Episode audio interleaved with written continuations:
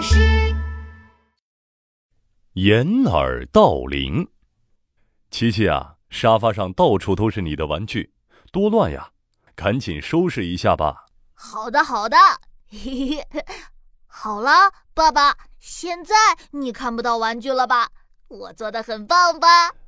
呃，琪琪，你你怎么用毯子把这些玩具盖起来了呀？哎，得得得，你这个做法呀，跟掩耳盗铃里的小偷一样，自己骗自己。掩耳盗铃？什么眼睛耳朵呀？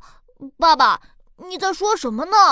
哈哈，掩耳盗铃呢是一个成语，掩就是捂的意思，掩耳呢说的就是捂住耳朵。它出自《吕氏春秋·自知》，这个故事呀是这样的。很久很久以前，有一个又懒又笨的小偷，他整天都躺在床上呼呼睡大觉，直到肚子饿了的时候，才肯爬起来去大街上偷点东西填饱肚子。这天，小偷又躺在床上睡了一整天，直到晚上饿得实在受不了的时候，他才起床。哎呀，哎呀，好饿啊！好饿啊！饿的实在受不了了。小偷不情愿的起床，一边捂着咕噜咕噜响的肚子，一边懒懒散散的出门了。唉，这家我昨天刚偷过，这家前天就是在这里偷的，这家、这家还有这家。哎呀，这些人家里我都偷过了，今天去哪家好呢？小偷一边走一边想着，没多久，他看到了一户又高又大又漂亮的房子。哎呀呀，真是一户有钱人家呀！里面肯定有不少金银珠宝吧？要是能进去偷上一个宝贝，拿到市场上去卖，肯定能卖很多钱，以后就可以天天在家睡大觉了。这样想着。小偷加快了脚步，飞快地走了过去。刚到门口，这个小偷就被院子里的大钟给吸引了。哎呀呀呀呀！多么大、多么漂亮的钟呀！上面还刻着漂亮的花纹。哎呀呀，这口钟一定很值钱呢！嘿嘿嘿，趁着天黑，不如我就把这口钟背回去卖掉吧。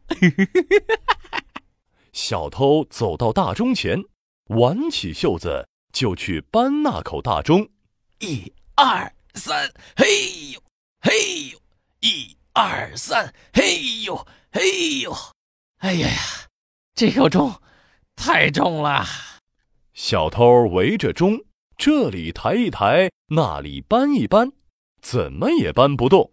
哎呀呀，我得想个办法才行。哎，有了。我可以把这口钟砸碎，再慢慢背回去，不就行了？小偷左瞧瞧，右看看，在院子里找到一个大锤子，他用力的朝钟砸去，咣！一声巨大的钟声响起，小偷啊，被吓得赶紧捂着耳朵，藏进了草丛里。哎呀呀，哎呀呀！这口钟的声音太响了，这不是在告诉别人我在偷钟吗？不行不行，我还得再想个办法。这时，小偷觉得钟声好像小了一点。哎呀呀，对呀，我把耳朵捂上，不就听不到声音了吗？这样就没有人知道我在偷钟了。小偷麻利的从衣服上撕下了两块布条，塞进了耳朵里。哎呀呀，果然听不到声音了！我真是太聪明了。小偷拿着锤子。大摇大摆地走到那口钟下，一下一下砸了起来。钟啊，咣咣咣的响。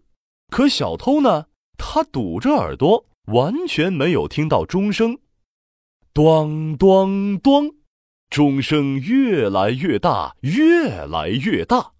不一会儿，所有人都听到了钟声，全都从房间里跑了出来。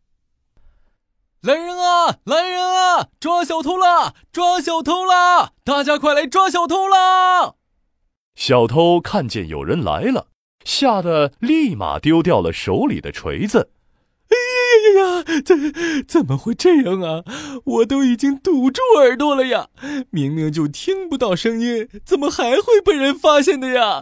哎呀呀，这究竟是为什么呀？小偷以为只要堵住了自己的耳朵，别人也一样听不到钟声。